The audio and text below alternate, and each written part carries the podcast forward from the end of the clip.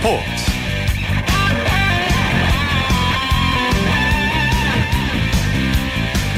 여러분 안녕하십니까 아나운서 오승원입니다 8월의 첫날이죠 낮에는 폭염특보가 내려서 아주 숨막힐 정도로 덥고 밤에는 열대야로 불쾌지수가 높습니다 자 그런데 이런 무더위에도 우리 스포츠 선수들을 아주 구슬땀을 흘리고 있는데요 더위 앞에선 체력이 뛰어난 우리 선수들도 어쩔 수가 없는 것 같습니다 경기 도중에 현기증을 호소하면서 쓰러지는 선수가 생기는가 하면 체력이 떨어져 제 실력을 발휘하지 못하는 경우가 속출하고 있는데요. 선수들 체력 관리 잘해서 좋은 경기 보여줄 수 있으면 합니다. 자, 토요일에 함께하는 스포츠 스포츠 먼저 국내외 축구 소식 살펴봅니다. 베스트 11의 손병아 기자와 함께합니다. 안녕하세요. 네, 안녕하세요. 네, 우리 어, 남녀 축구 국가대표팀이 출전하는 동아시안컵 오늘 여자부 경기 를 시작으로 막을 올렸죠? 네, 동아시아 축구연맹에 소속된 팀들 중 본선에 오른 네 팀이 장을 겨루는 2015 동아시안컵이 오늘 개막했습니다. 네. 우리 시간으로 오늘 저녁 7시 20분 일본과 북한의 여자부 경기를 시작으로 개막한 대회는 오는 8월 9일까지 풀리그를 펼쳐 남녀 우승팀을 각각 가립니다. 이번 대회 중국 우한에서 열리는데요. 이 남녀부 모두 개최국 중국을 비롯해 우리나라와 북한, 그리고 일본 등 4개국이 참가합니다. 오늘 저녁에는 여자부 두 경기가 열리고요. 내일은 남자부 두 경기가 열려 우승을 향한 본격 레이스에 돌입합니다. 네, 오늘 밤 10시에 개최국 중국과 첫, 공, 첫 경기를 치르는데 아, 이첫 경기가 굉장히 중요하겠어요. 네, 맞습니다. 윤덕여 감독이 이끄는 여자 대표팀은 우리 시간으로 오늘 밤 10시 중국 우한에 위치한 스포츠센터에서 대회 첫 경기를 치릅니다. 이 대회 참가하는 네 나라 중 우리가 객관적으로 좀 약체인 만큼 네. 첫 경기인 중국전에서 어떤 결과를 얻느냐가 상당히 중요합니다. 이 중국이 홈팀이란 이점을 안고 싸울 것으로 보여 우리가 좀 불리한데요. 음. 이 그러나 우리가 중국을 꺾고 첫 승을 기록한다면 우승으로 가는 길을 좀 밝힐 수 있습니다. 뭐 물론 만만치는 않습니다. 네. 중국 우리보다 피파 여자 랭킹도 높고 홈에서 경기를 하기 때문에 어려운 상대입니다. 예, 그러나 우리 선수들 조직력이 뛰어난 만큼 침착하게 경기한다면 좋은 결과를 만들 수도 있습니다. 네, 앞서 열린 여자부 일본 북한전 어떤 결과 나왔나요? 네, 조금 전인 이 경기가 끝났는데요. 이 음. 저녁 7시 20분 시작한 경기에서는 북한이 일본을 4대 2로 대파했습니다. 오. 어. 이 북한은 라은심 선수가 두 골, 그다음에 리에경 선수가 두 골을 기록하며 일본을 상대로 네 골을 넣는 화력쇼를 선보였습니다. 네. 이 북한 전반 35분부터 첫 골을 터트린 것을 시작으로 경기 내내 일본을 압도하는 모습으로 이 좋은 결과와 내용을 모두 보여줬습니다. 이로써 난적 일본을 꺾으면서 이 북한은 대회 우승을 향해 좋은 스타트를 끊는 데 성공했습니다. 음. 자, 내일은 남자부 경기가 열리는데 우리 태극 전사들도 중국과 첫 경기를 치르죠. 네, 그렇습니다. 올리 슈틸리케 감독이 이끄는 남자 대표팀도 여자 대표팀과 마찬가지로 내일 밤 10시 중국과 대첫 경기를 치릅니다. 이 남자 대표팀은 중국전을 시작으로 5일 일본, 9일 북한전을 소화하며 우승에 도전하는데요. 이 여자 대표팀과는 달리 내 네 나라 중 객관적 전력이 가장 앞서 있기에 강력한 우승 후보로 평가받고 있습니다. 다만 최근 중국 남자 축구가 이 상승세 속에 있어 내일 첫 경기가 쉽지 않을 것으로 보이는데요. 슈트리케의 강점인 풍만 미드필더진이 얼마나 경기를 영리하게 푸느냐에 따라서 이 승부가 갈릴 것으로 보입니다. 음. 여기에 오랜만에 대표팀에 합류한 장신 공격수 김신욱이 좋은 모습 보이느냐도 내일 경기 승리의 키포인트가 될 것 같습니다. 네, 남자 대표팀 평균 연령이 굉장히 어리다고 들었는데 어, 어쨌든 국제대회인 만큼 이 경험이 적다는 거 좀 약점으로 작용할 수 있지 않을까요? 네. 이번 대회 참가하는 대표팀 평균 연령이 24.3세입니다. 네. 네. 그리고 평균 A매치 출전 기록은 10경기가 안 되는 6.96경기입니다. 음. 이는 슈틸리케오 출범 후 가장 어린 나이고 부족한 A매치 경험입니다. 네. 그래서 말씀하신 것처럼 국제대회 치르기엔 너무 경험이 부족한 것 아니냐 뭐 이런 음. 우려의 시선을 보내는 것도 사실입니다. 네, 그래서 이번 대회 우승보다 더 중요한 게 이 젊은 선수들의 경험 쌓기와 새로운 선수 발굴입니다. 음. 슈틸케 감독도 이 대목에 집중해서 선수 선발을 했고요. 네. 예, 그리고 공격의 김신욱, 미드필드의 김민우, 수비의 김원건 같이 대표팀 경력이 많은 선수들이 포진해 있기 때문에 이들이 팀을 잘 이끈다면 뭐 기대보다는 좋은 모습 보일 수 있을 것으로 보입니다. 네. 자, 이제 유럽 축구 얘기해 볼게요. 지난 5월을 끝으로 휴지기에 들어갔던 유럽 프로축구 리그 다음 주에 재개되죠? 네, 벌써 아, 재개됩니다. 진짜 빠르네. 요 네, 다음 주이 네. 시간이면 영국에서는 프로축구 리그가 개막해 9개월간의 대장정에 돌입합니다. 음. 8일 저녁 8시 45분입니다. 이 네. 맨체스터 유나이티드와 토트넘의 경기를 시작으로 2015-2016 잉글랜드 프리미어리그가 개막합니다. 이 프리미어리그 예년보다 좀 빨리 개막하는데요. 네. 다음 주 열리는 개막전을 시작으로 내년 5월까지 팀당 38경기를 치르며 열띤 레이스를 펼칩니다. 음. 이 올해 잉글랜드 프리미어리그에서는 디펜딩 챔피언 첼시가 뭐 여전히 우승 후보로 꼽히고요. 음. 맨체스터 유나이티드와 맨체스터 시티 그리고 아스날 등 전통 강호들이 올해도 우승을 다툴 것으로 보입니다. 네, 그 잉글리시 프리미어리그 주목해야 될 이유 중에 가장 큰 이유 기성용 선수와 이청용 선수 우리 두 명의 선수가 활약하게 되는 거잖아요. 네, 맞습니다. 이 수완지 시티의 기성용 선수 그리고 크리스털 팰리스의 이청용 선수가 이번 시즌 프리미어리그 무대를 누빌 두 명의 이 코리안 프리미어리그입니다. 기성용 선수 올 시즌에도 수완지 시티 중원 사령관으로 사령관으로 활약할 것으로 보이고요. 네. 이청용 선수는 본격적으로 프리미어리그 무대를 누비며 부상과 이부 리그 등으로 활약하지 못했던 서름을 좀 털어낼 것으로 기대됩니다. 음. 현재 두 선수 모두 개막전에 나설 수 있는 엔트리 등록이 됐기 때문에 다음 주부터 축구 종가 영국 땅을 누비는 우리 선수들의 모습을 볼 수 있을 전망입니다. 네. 자, 다음 주에 리그가 개막하는데 당장 내일 밤 아주 빅매치가 벌어지죠. 커뮤니티 실드가 열리는데 첼시와 아스날 어, 숙적이 맞붙습니다. 네, 그렇습니다. 내일 밤 2015 커뮤니티 실드 이 단판 승부가 펼쳐집니다. 네. 커뮤니티 실드는 전 시즌 리그 우승팀과 FA컵 우승팀이 겨루는 일종의 슈퍼컵인데요. 예, 지난 시즌 리그 우승팀 첼시와 FA컵 우승팀 아스널이 만부터 뭐그 어느 때보다도 큰 관심을 끌고 있습니다. 특히 양 팀을 이끌고 있는 감독 간 대결이 흥미로운데요. 음. 첼시의 무리뉴 감독과 아스널의 벵거 감독은 경기 전부터 설전을 펼치는 등 관심을 높이고 있습니다. 음. 이 경기 우리 시간으로 내일 밤 10시 50분 영국 런던에 위치한 웸블리 스타디움에서 시작합니다. 네. 자, 그러면 프리미어 리그가 좀 빨리 시작한다고 하셨는데 다른 유럽 리그 개막 일정은 어떻게 되나요?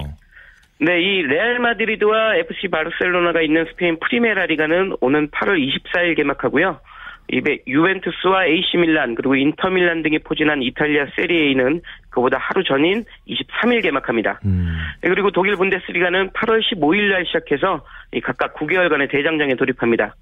이 프리메라 리가는 올해도 뭐 레알 마드리드와 바르셀로나의 양강 체제가 예상되고요. 네. 이 세리에는 명과 부활을 외친 AC 밀란과 인터 밀란 등 밀라노 형제들의 행보가 좀 주목됩니다. 음. 예, 그리고 분데스리가는 바이른 미넨의 독주가 예상되는 가운데 손흥민, 김진수, 송정호등 우리 선수들이 얼마나 좋은 활약을 펼칠지에 축구 팬들의 감시, 관심이 집중되고 있습니다. 네. 오늘 소식 여기까지 듣겠습니다. 고맙습니다.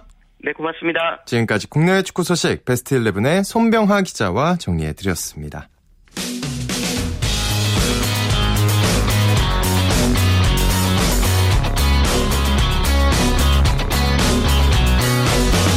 비판이 있습니다. 냉철한 분석이 있습니다. 스포츠 스포츠. 이어서 한 주간의 해외 스포츠 소식 정리합니다. 월드 스포츠. 오늘은 일간 스포츠의 유병민 기자와 함께 합니다. 안녕하세요. 네, 안녕하세요. 네. 자, 중국이 2022년 동계올림픽 유치권을 따냈는데, 어, 2008년 하계올림픽에 이어서 동계올림픽까지 유치하게 됐네요. 네, 중국 베이징이 2022년 동계올림픽 개최지로 결정이 됐습니다. 네. 국제올림픽위원회는 어제 말레이시아 컬알라룸푸르에서 어, 총회를 열고 2022년 동계올림픽 개최지 선정 투표를 실시했는데요. 음. 어, 베이징은 총 85표 가운데 44표를 얻어서 40표에 그친 카자흐스탄의 알마티를 제치고 동계올림픽 유치에 성공했습니다. 어, 한 표는 기권이었는데요. 네. 어, 기억하시겠지만 중국은 지난 2008년 베이징에서 하계올림픽을 개최했습니다. 음. 이번에 동계올림픽 유치에 성공하면서 동하계올림픽을 모두 개최한 도시가 됐습니다. 그렇군요.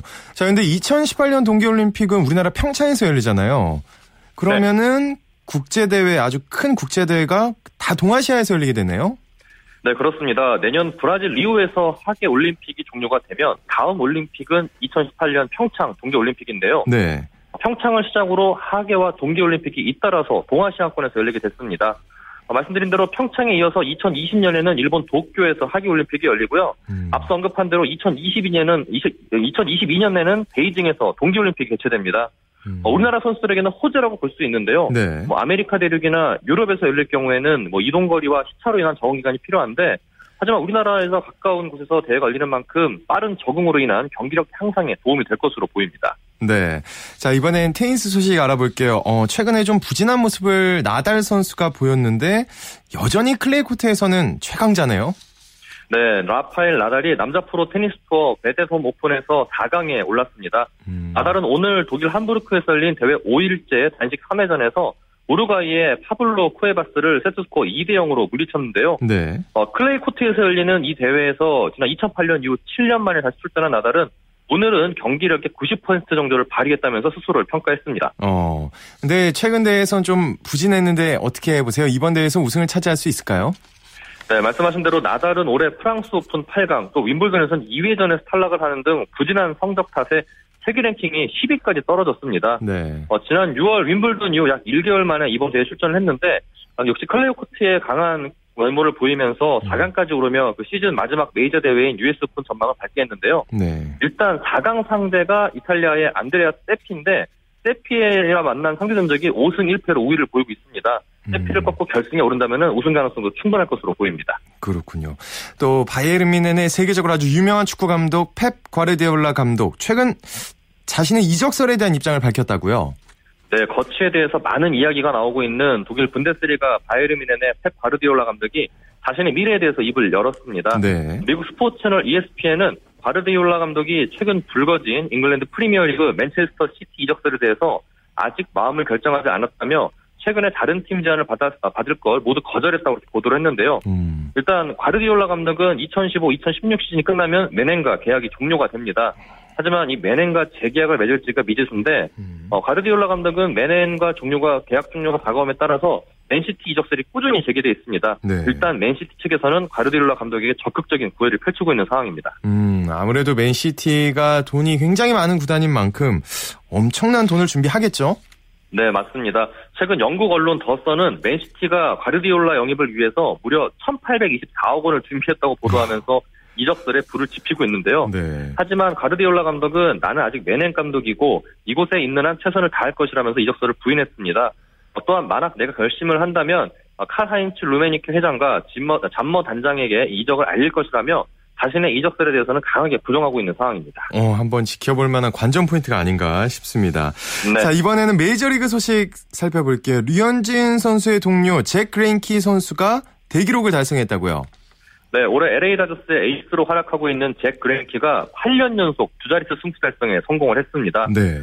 그랭키는 오늘 열린 LA 에인절스와의 홈 경기에 선발 등판해서 8이닝 동안 안타 5개와 볼넷 1개를 내주고 2실점을 호투했는데요. 팀이 5대 3으로 승리하면서 승리 투수간 그랭인키는 시즌 1 3세를 수확을 했습니다. 음. 지난 2008년 캔자스 시티에서 13승 거둔 후 올해까지 8년 연속으로 10승 이상을 거두게 됐는데요. 다저스는 올해 에이스 코쇼가 전반기에 부진했고 어, 류현진이 어깨 수술로 시즌 아웃되는 악재를 만났습니다. 네. 하지만 이 그레인키가 에이스로서 활약을 해준 덕분에 현재 리드, 리그 선두를 유지하고 있습니다. 네. 자, 미국 프로레슬링 WWE의 레전드 로디 파이터 갑작스럽게 사망했다고요? 네, WWE 프로레슬링의 레전드인 로디 파이퍼가 61세의 나이로 갑작스럽게 세상을 떠났습니다. 어. 어 WWE는 오늘 파이퍼의 사망 소식을 전하면서 그의 명복을 빌었는데요. 일 빈스 맥마운 회장은 파이퍼는 WWE 역사상 가장 재미있고 논란이 많으면서 매력적인 선수였다며 전 세계 수백만 팬들로부터 사랑을 받았다. 어, 그의 가족들에게 깊은 애도를 전한다고 밝혔습니다. 음. 또한 WWE의 간판 스타인 존신화를 비롯해 많은 프로레슬링 관계자들도 파이퍼의 사망 소식에 안타까움에 애도를 전했습니다. 네, 우리에게는 라우디라는 닉네임으로 굉장히 친숙했는데 어, 정말 안타깝네요. 네, 그렇습니다. 파이퍼는 1954년생으로 라우디라는 닉네임으로 큰 인기를 얻었습니다. 음. 15살인 1969년에 데뷔해서 2011년 공식 은퇴할 때까지 무려 42년 동안 선수로 활약을 했는데요.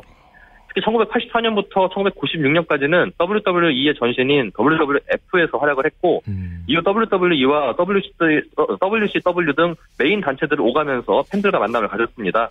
특히 1980년대 아시다시피 헐크 호건 또 네. 안드레 더 자이언트 들과 함께 당대 최고의 스타로 이름을 날리게 기 했습니다. 네, 굉장히 이름만 들어도 반갑네요. 자, 마지막으로 골프 소식 알아볼까요? 네, 그렇습니다. 어, 골프 황제 타이거 우즈가 2년 만에 우승 꿈에 풀었습니다. 우즈는 오늘 열린 미국 프로골프 투어 퀸스런스 내셔널 이틀째 2라운드에서 버디 6개와 보기 1개로 5언더파 66타를 기록했습니다. 어, 중간 합계 8언더파 134타의 성적을 낸 우즈는 선두의 3타 뒤진 공동 5위로 2라운드를 마무리했는데요. 아시다시피 우주는 올해 정말 최악의 부진을 겪고 있습니다. 그렇죠. 8개 대회 출전해서 단 한 번도 투편에 들지 못했고 최근 열린 메이저 대회인 US 오픈과 브리티시 오픈에서는 잇따라 컷 탈락하는 소모를 겪었는데요. 네. 하지만 모처럼 선두권에 이름을 올리면서 주말 우승 경쟁에 가서게 됐습니다. 어, 우주는 3, 4라운드가 기대가 된다면서 충분히 우승 경쟁을 할 수 있다는 느낌이 든다며 자신감을 나타냈습니다. 네, 오늘 소식 여기까지 듣겠습니다. 고맙습니다. 네, 감사합니다. 지금까지 월드 스포츠 일간 스포츠의 유병민 기자와 함께했습니다. 자, 이어서 매주 토요일에 마련하는 정수진의 스포츠 현장 시간입니다. 농구는 겨울 스포츠죠. 하지만 여름에 기초 체력을 다지지 않으면 겨울에 제대로 실력 발휘를 할 수 없다고 합니다. 그래서 여름 땀방울이 시즌의 성적을 좌우한다. 뭐 이런 말까지 나오고 있는데요. 자, 오늘은 여자 프로농구 우리은행 대 KDB 생명의 연습 경기 현장으로 함께 가보시죠. 은혜가 이친 돌아서 터니슛 쏘잖아. 그럼 여기 잘라 슛으로 보이면 리바운드를 들어와야지 여기서 뛰기 바빠. 얘들 따라다니기. 왜, 왜 그런 거야? 하나, 둘, 셋, 뛰지를 못해. 네, 저는 지금 여자 프로농구단 우리은행과 KDB 생명의 연습 경기가 진행되고 있는 서울 우리은행 체육관에 나와 있습니다. 연습 경기이긴 하지만 실전 같은 분위기가 느껴지는데요. 바로 올 시즌을 앞두고 열심히 훈련한 결과들을 점검하는 차원에서 이 경기가 중요하기 때문입니다. 지금부터 이 현장 저와 함께 가보시죠.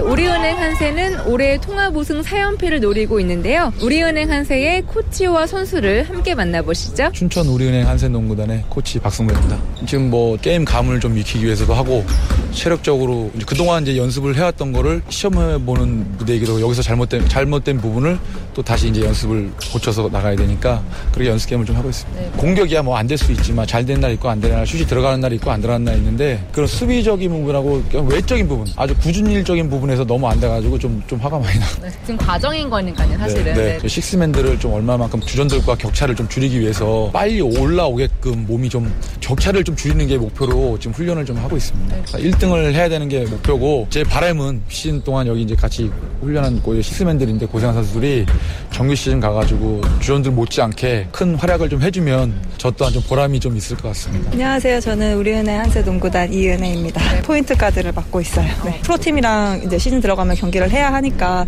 정말 중요한 경기인데 연습 게임부터가 좀 어떻게 보면은 시즌에 연결되는 부분이니까 좀 어떻게 보면은 뭐 KDB가 어떤 플레이를 하고 이런 거에 대해서는 이제 저희가 조금은 알, 알았다고 해야 될까? 다음에 경기할 때는 좀 더 잘 될 수 있을 것 같아요. 네. 저희는 항상 시즌 전에 뭐 1등을 이번에 하, 쉽게 하겠다 이런 생각을 한 번도 해본 적이 없어요. 매번 힘들 거라고 생각을 하고 매번 정말 쉽지 않을 거라고 생각을 항상 하기 때문에 그런 준비를 또 해야 되고 저희는 이제 도전을 받는 입장이니까 지키기 위해서 어떻게 해야 되는지를 3년 동안 알았기 때문에 이번엔 더 잘할 수 있을 거라고 생각을 하고 준비를 잘 해서 이번 에도 잘 할 수 있었으면 좋겠어요. 네. 잘 한다는 거는 우승을 죠 개인적으로의 또 어떤 목표라든지 바람이 있으실까요? 제가 식스맨으로 들어갔을 때 정말 그 자리에 티가 안 나고 잘할 수 있게 그렇게 하고 작년보다는 좀 더 많이 게임을 뛰어서 더 좋아진 모습을 좀 보여드리고 싶어요. 저희 윙 슈터들이 워낙 좋고 또 좋은 센터와 또 좋은 용병이 있기 때문에 어떻게 정말 쉽게 슛을 쏠 수 있게 패스해주는 게 되게 중요하다고 생각하는데 그런 부분을 좀 박코치님이나 저나 선수들이 좀 연습을 연습을 많이 하고 있어요. 네.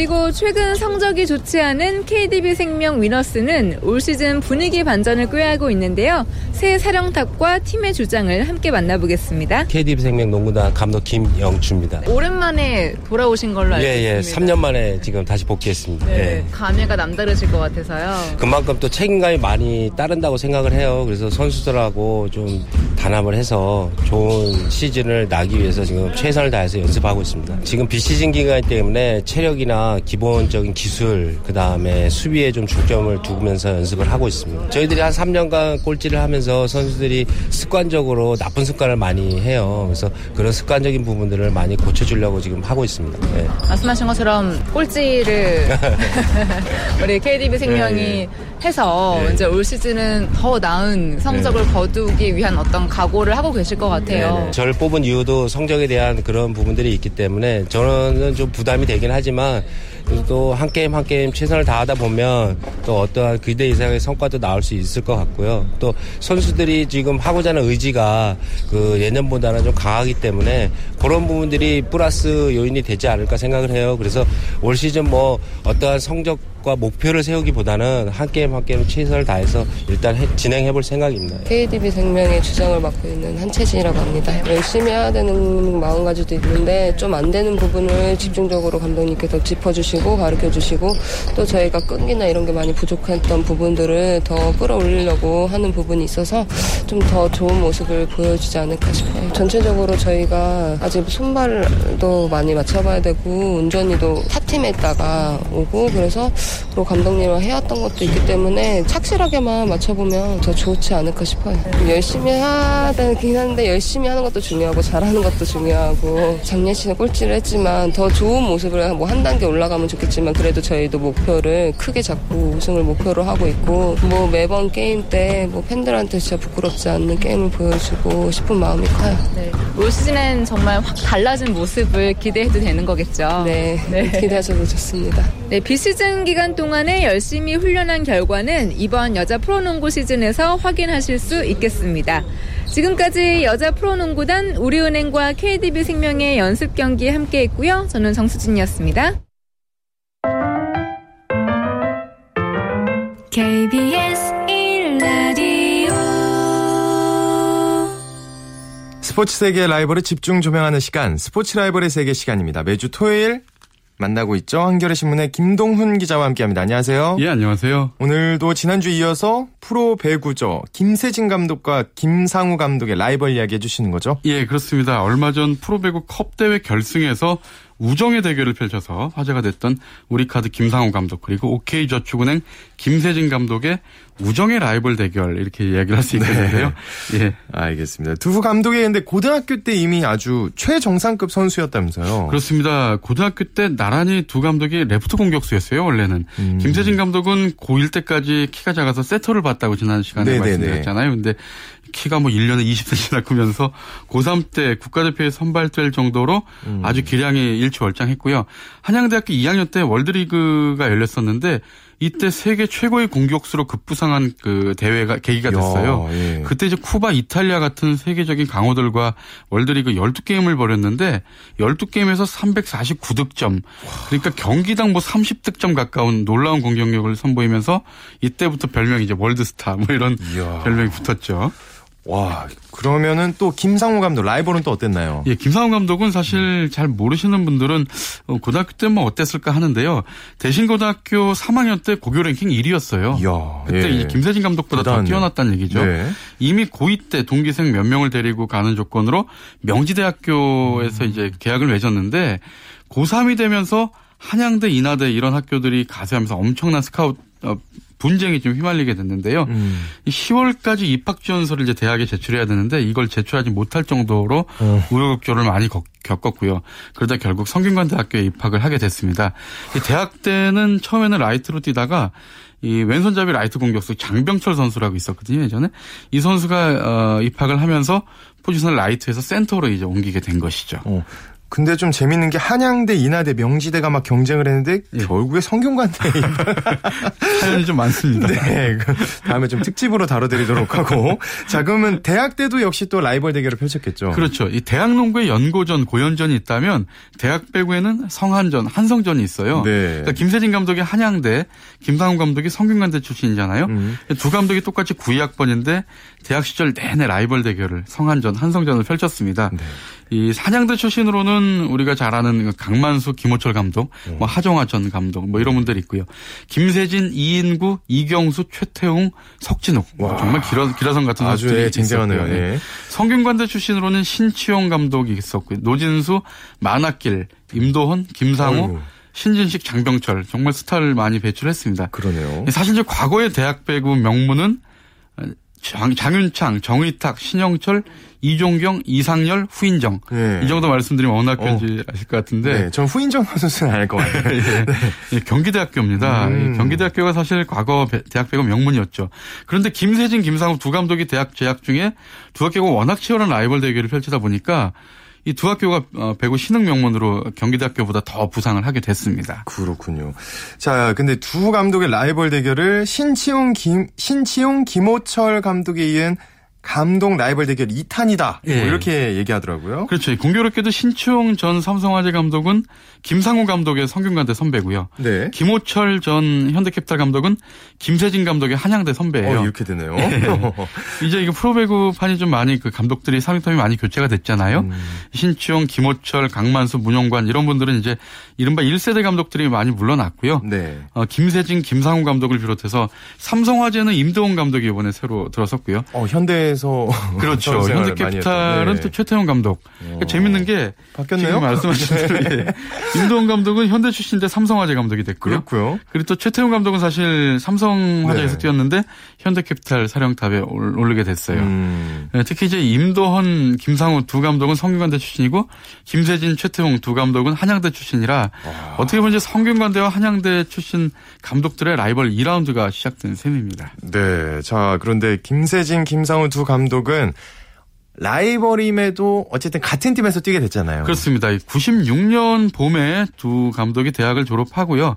그때 신청 감독이 이끌던 삼성화재 창단 멤버로 입단을 하게 됩니다. 음. 사실 삼성화재가 배구단 창단을 선언했을 때는 대학 선수들의 진로가 대부분 결정이 난 뒤였는데 네. 김상우 선수 역시도 현대자동차로 어느 정도 진로가 결정돼 있었어요. 근데 김세진 선수는 뭐, 워낙 몸값이 비쌌기 때문에 아직 이제 현대자동차와 LG화재 이렇게 스카웃 실랑이를 좀 벌이고 있을 때였거든요. 그런데 네. 이제 삼, 성화재가 창단을 선언하면서 신생팀에게 스카우트 우선권을 준다 이런 규정이 규정 때문에 음. 김세진, 김상우 두 선수가 모두 삼성화재 유니폼을 입게 됐는데 음. 만약에 김세진 선수만 삼성화재 가고 김상우 선수가 현대캐피탈로 갔다면 삼성과 현대 또 다른 라이벌 팀에서의 또 대결을 볼수 네. 있었으면 했어요. 자 어쨌든 그렇게 해서 한 팀이 됐습니다. 두 선수의 활약 어느 정도였나요? 왼손잡이 김사진 감독, 김세진 감독은 라이트 공격수였죠. 그리고 음. 김상우 감독은 어 이제 라이트에서 센터로 센터. 이동을 했잖아요. r 아, f 트에서 네. 센터로. 그런데 이제 이듬해 신진식 지금 이제 삼성화재 코치죠. 음. 어, 이 선수가 입단하면서 레프트 공격수를 맡았는데 이렇게 돼서 우세진, 좌진식, 중상우 가운데는 어, 어, 김상우 선수죠. 네. 정말 막강한 공격력을 구축하게, 구축하게 되면서 삼성화재가 97년 슈퍼리그에서 이제 우승을 시작으로 무려 슈퍼리그 9연패 그리고 7 7년승 정말 믿기지 않는 불멸의 기록을 작성을 했습니다. 네, 이때 뭐 항상 그 어떻게 그 리그가 진행이 되든 시즌 우승은 삼성이다. 그렇 그런 말이 굉장히 많았는데 예. 자 어쨌든 이 두 감독이 선수 생활 은퇴하고 예. 김세진 감독이 되고 나서 이제 7년 만에 돌아온 거잖아요. 그렇죠. 선수 이후에. 네. 예, 배구판으로 7년 만에 복귀를 했는데요. 네. 김세진 감독은 2006년에 은퇴를 했는데요.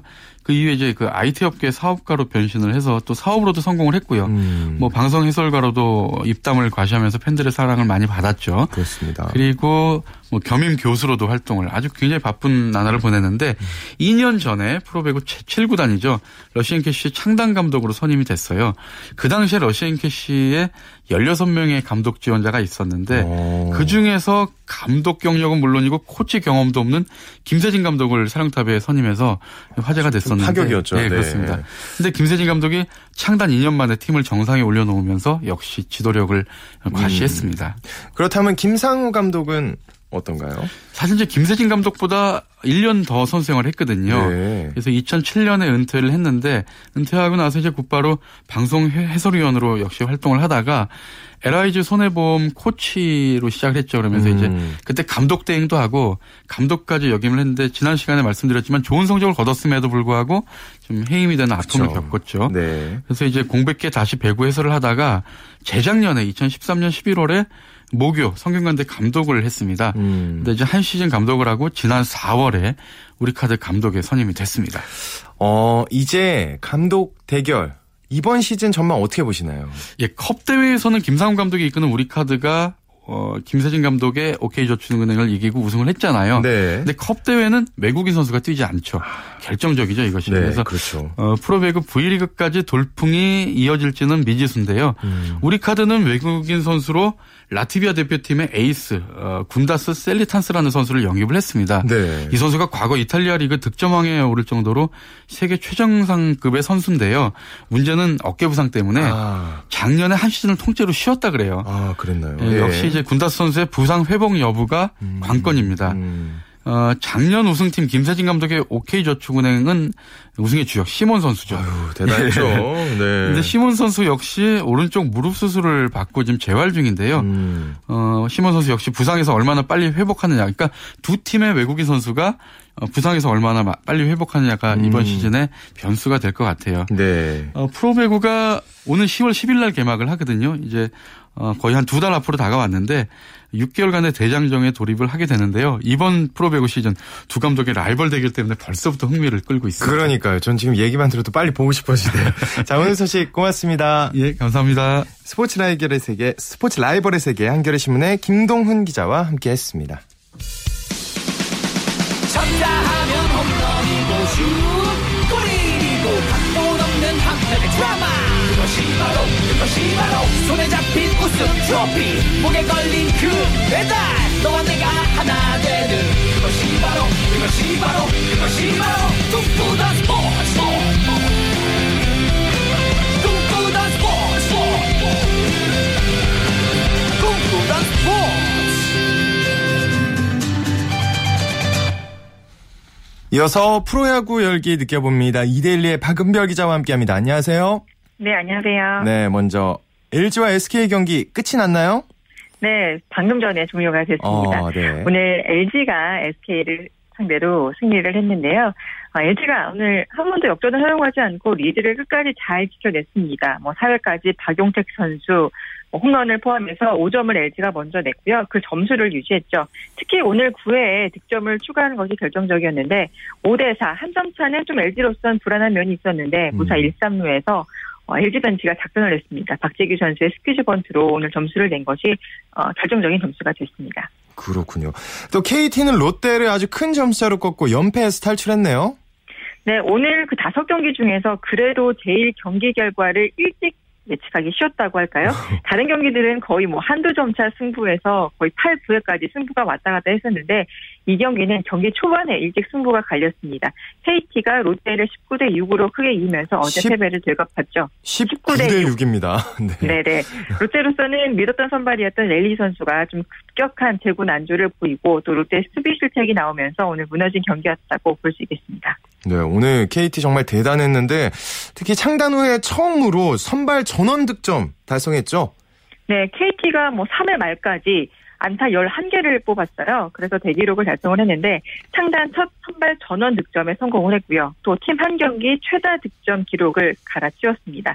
좀 전에 놀라셨던 대로 어, 10 9점을 뽑았는데 그러니까요. 지금까지 KT의 최다 득점은 16점이었습니다. 그런데 뭐 어. 뭐 5회 말에 이미 17점을 기록하면서 어, 상단 기록을 오늘 세웠습니다. 그렇군요. 또 잠실에서는 두산과 삼성의 경기 열렸는데 결과 어떻게 됐나요?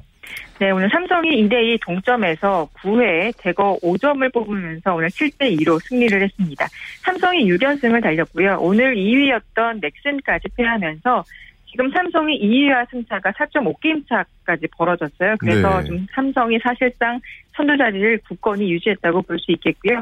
2대2 동점으로 9회 초까지 가다가 1사 2, 3루에서 김찬수 선수가 결승자를 세려낸 것이 오늘 결승점이 됐고요. 이후에 뭐나바루의 홈런까지 터지면서 오늘 분위기가 갑자기 바뀌었습니다. 네, 정말 이승엽 선수 대단한 게 개인 통산 1600경기 출장 자축포를 터뜨렸잖아요. 네, 0대0 동점이던 2회 1사 주자가 없는 상황에서 먼저 앞서가는 솔로몬을테러냈습니다 두산 선발 스와잭 선수를 상대로 한 것이었고요. 오늘 시즌 19호 홈런이었습니다. 참 1600경기라는 게 말이 1600경기지 참 쉽지 않은 거거든요. 네. 한 시즌에 뭐 100경기씩만 뛴다고 하더라도 16시즌을 꾸준히 해야 되는 기록인데 참 대단한 것 같고요. 올해 이승엽 선수가 400홈런도 그렇고요. 또 한일 동산 2,500안타도 그렇고 여러 가지 한국 프로야구의 역사를 새로 써가고 있습니다. 음, 또 NC와 넥센, NC가 넥센을 서력하며 연패 탈출에 성공했네요. 네, NC가 오늘 4대 3으로 한 점 차로 아슬아슬하게 이겼습니다. 이 경기도 막판에 8회 말에 가서야 승부가 갈렸는데 3대 3 동점에서 NC 이종욱 선수 적시타로 마지막 점수를 뽑았습니다. 음. NC가 선두권 싸움을 하다가 삼성에 3연패를 당하면서 최근 5연패에 빠져가지고 좀 부진이 길어진 게 아닌가 싶었는데 오늘 승리를 하면서 좀 반전의 계기를 잡았기를 바랍니다. 네. 또 오늘 불볕더위인데 한화의 홈 경기가 또 매진이 됐잖아요. 자, 그래서 그런가 경기 전에 아주 이례적으로 훈련을 쉬었다면서요? 네, 오늘도 경기장이 가득 찼습니다. 음. 기아와 경기가 있었고요. 시즌 제8번째 매진을 기록을 했습니다. 구단 신기록 행진도 여전히 이어가고 있고요. 그런데 오늘 폭염 때문인지 하나가 평소에는 오전부터 훈련을 하는데 오늘 하나 선수들도 그렇고 코치들도 그렇고 경기 1시간 전쯤에야 출근을 했다고 하더라고요. 음. 김성훈 감독도 역시 출근이 늦었고요. 좀 김성훈 감독이 선수단 전체적으로 휴식이 필요하, 다 쉽다고 좀 봤을 수도 있고요. 또 한편으로는 좀 하나가 좀 분위기가 요즘 안 좋잖아요. 그래서 네. 좀 어떤 메시지를 전달하고 싶었던 게 아닌가라는 생각도 들더라고요. 네, 한화와 기아와 한화의 경기 지금 8회 초가 진행되고 있는데 언제 끝날까요? 그러니까요. 오늘도 네. 뭐 제일 늦는 팀이 하나인데요. 그러니까요. 네, 하나가 뭐 이런 홈 팬들 성원에도 지금 뭐 앞서고 있진 못합니다. 현재 음. 기아가 9대 7로 이기고 있는데 하나가 올해 역전승이 좀 제일 많은 팀이니까 결과는 끝까지 가봐야 알 것 같은 생각이 듭니다. 그런데 변수가 하나가 생겼어요. 오늘 음. 기아가 오늘 7회부터 마무리 윤성민 선수를 7회에 넣는 승부수를 띄었거든요. 네. 두점 차니까 3이닝을 모두 윤성민 선수에 맡기겠다는 건데 오늘 이 경기 결과가 정말 제일 궁금한 것 같아요. 그렇습니다.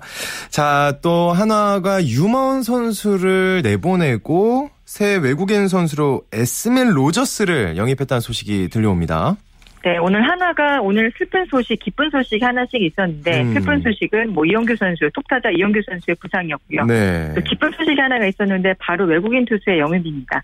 올해 메이저리그 뉴욕 양키스에서 뛰던 에스밀 로저스 선수를 70만 달러에 영입을 했다고 오늘 공식 발표를 했겠, 했습니다. 네. 어, 뭐 정말 현역 메이저리거라는 점에서 팬들의 기대가 참 상당한데요. 시즌이 이제 3개월밖에 남지 않았잖아요. 그런데 연봉이 70만 달러입니다. 뭐 꽤 많은 금액이고 한화가 음. 정말 과감한 투자를 했다고 생각이 드는데 한화가 뭐 남은 3개월 동안 그 포스트 시즌 진출을 위한 승부수를 끼웠다고 보면 될 것 같아요. 네, 뉴욕 양키즈가 또 발표를 했더라고요. 한화라는 팀으로 간다고. 자, 얼마나 기대감이 큰지 한번 또 지켜보도록 하겠습니다. 또 해외파 선수 소식 살펴볼게요. 어, 메이저리그 피츠버그의 강정호 선수 아주 펄펄 날고 있네요. 네, 오늘 신시내티 경기가 있었는데요. 5번 타자 유격수로 선발 출전했고요. 오늘 차타수 안타, 1타점, 2득점으로 맹활약했습니다. 안타 3개가 모두 2루타였어요. 그만큼 쾌주의 타격감을 자랑을 했는데 시즌 타율도 2할 9푼 9리까지 올라서 이제 3할 타율을 눈앞에 두고 있습니다. 음. 피츠버그 언론에서는 강정호 선수 신인왕 얘기도 뭐 간간히 하고 있어요. 네. 7월 타율만 뭐 3할 7푼 9리를 기록 중이니까 이 페이스로 시즌 끝까지 간다면 충분히 신인왕도 노려볼 만한 성적이라고 생각이 듭니다. 그렇습니다. 한번 최초의 타자 야수 신영이 나올지 한번 기대 해보겠습니다. 오늘 소식 고맙습니다. 네, 감사합니다. 네, 지금까지 이델리의 박은배 기자와 함께했습니다. 오늘 준비한 소식 여기까지입니다. 내일도 재미난 스포츠 소식으로 돌아오겠습니다. 저는 오승원이었습니다. 스포츠 스포츠.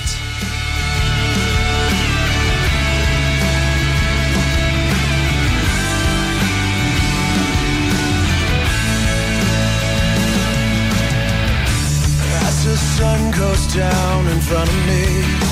Reminds me.